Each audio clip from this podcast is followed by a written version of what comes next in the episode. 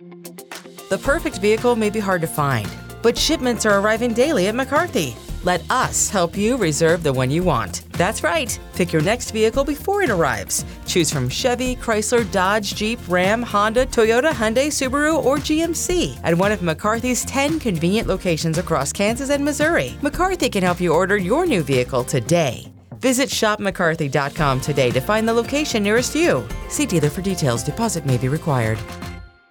All right, let's go ahead and move on. Stay in the small schools and bring in our own Cole Young. And Cole, you know, I think we saw a few shocks last week um, in, in some different ones. We'll kind of go through the brackets, but still a lot of chalk out there. A lot of a lot of district finals that we we kind of thought we'd see.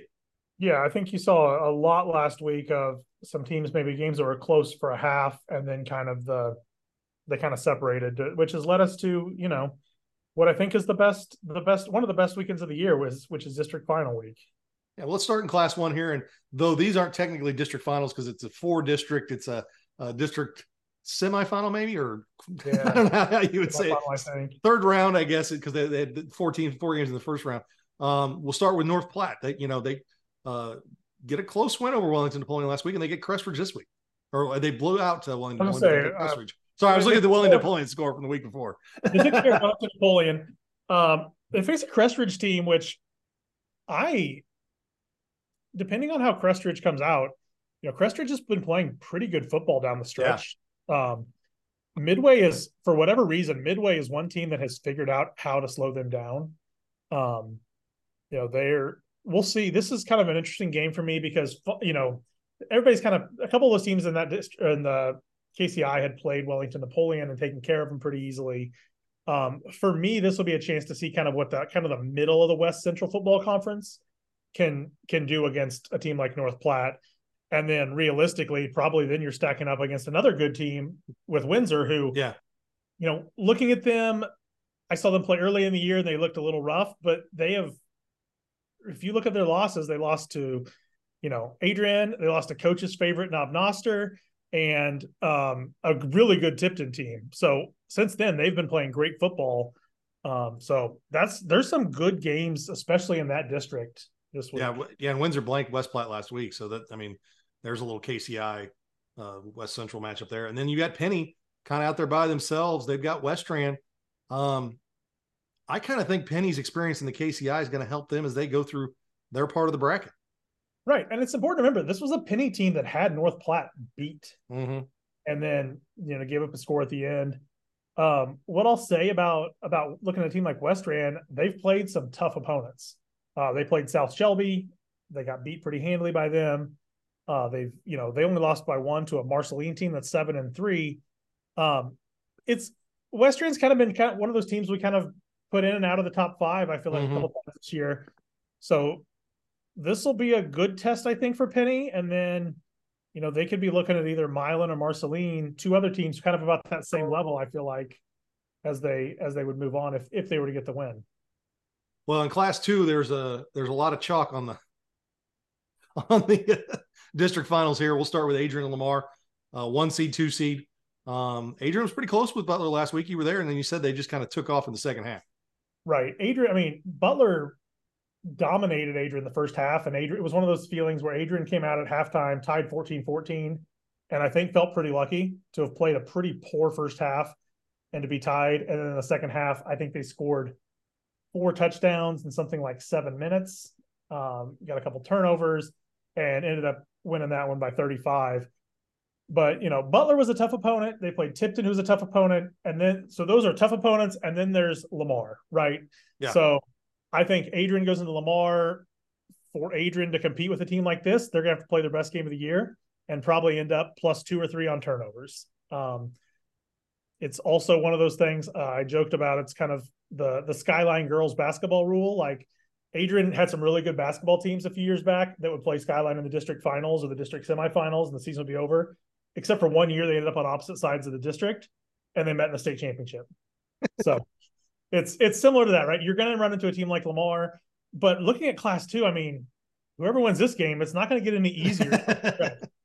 class Two is a meat grinder this year. Both of these teams finished second in the state last year, right? They they did. Um, little different finishes, little different classes, but uh, I didn't think of that. Where you got two two runners up. Yeah, in a district final. final. That's, that's pretty good. And then they would play the winner of Lafayette County and St. Michael. And I think this is a fantastic game. I think this is the best district final of the week. Um, you know, Lafayette County has done nothing but take care of business in districts. St. Michael's, similarly, I feel like they're a team that's maybe played a little tougher schedule, in my opinion. Um, I think this is going to be a close game. I don't know. I'm, I don't know really who's going to end up as the winner, but I what I do know is I feel like that St. Michael's team can can score with them. Mm-hmm. Um, you know, this is a team that scored 21 points against St. Pius and scored 24 against East Buchanan. Um, that's that's the most East Buchanan's given up all season. So it's that's going to be a good game. And then obviously, yeah, the winner gets the winner of Adrian and Lamar. So it doesn't get any easier for anybody at this point. Has Lafayette County played anybody that has a passing game as good as St. Michael's? Um, probably. I wouldn't. I'm not sure as far as the passing game goes. I mean, they've played in the MRVC East, so they've they've faced a few teams, you know, they can get it up and down the field. Um, but I'm I'm with you that I think this the the passing game of of St. Michael's is going to be maybe the the factor, right? If if if Lafayette County can contain that, then I think Lafayette County's got a great shot. You know, if if St. Michael's can get that connection going, then the only team that maybe spreads it out a little bit, but they're still run heavy is Richmond. Yeah, I mean Richmond will show concepts like like that, but they definitely still are more run oriented team. Um, they just show different concepts. So uh, then the other one you got East Buchanan and Mid Buchanan. So we were right right back into that mix, and and that has been a quarterfinal game the last couple years, but now they're in the same district. Uh, Mid Buck knocks off Trenton, so they they they step above their seed, um, twenty to seven. But East Buck, you know, got them earlier in the season, and and they are probably the prohibitive favorite in this game. Yeah, I think this is the fourth time they played each other in the last two years, probably at least. So mm-hmm. it's kind of just you know, where maybe six. They played each other twice the last two the last two years. They were yeah. they were quarterfinals and regular season. So the sixth time in the last three seasons they played each other. So there's no mystery there. Now in class three, that's where we had some a little bit of of things to kind of raise an eyebrow on, and mainly it's California taking out Oak Grove uh, in a shootout, and Odessa was in a battle with Boonville uh, until they pulled away in the second half. The that's the Odessa hosting California's um, for that district title. The winner would go on to play Maryville or St. Pius, which is the district final I think we all expected to see, right? in a rematch of what what went on earlier this year.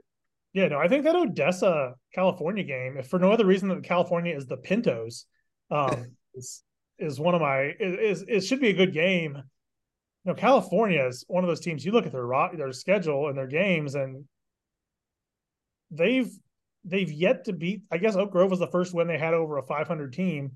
You know, obviously in that shootout, um, you know, they lost by 70 to Blair Oaks.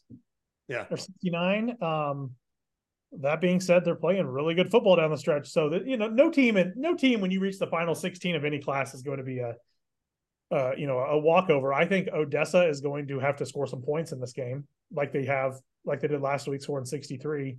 Um, kind of what I've heard as far as Odessa goes is, you know, if their defense can can make a few stops, they should be good. It usually are in pretty good shape. What do you like about Odessa? I mean, I love the running game as as always, right? Quarterback's they, a great dual threat guy.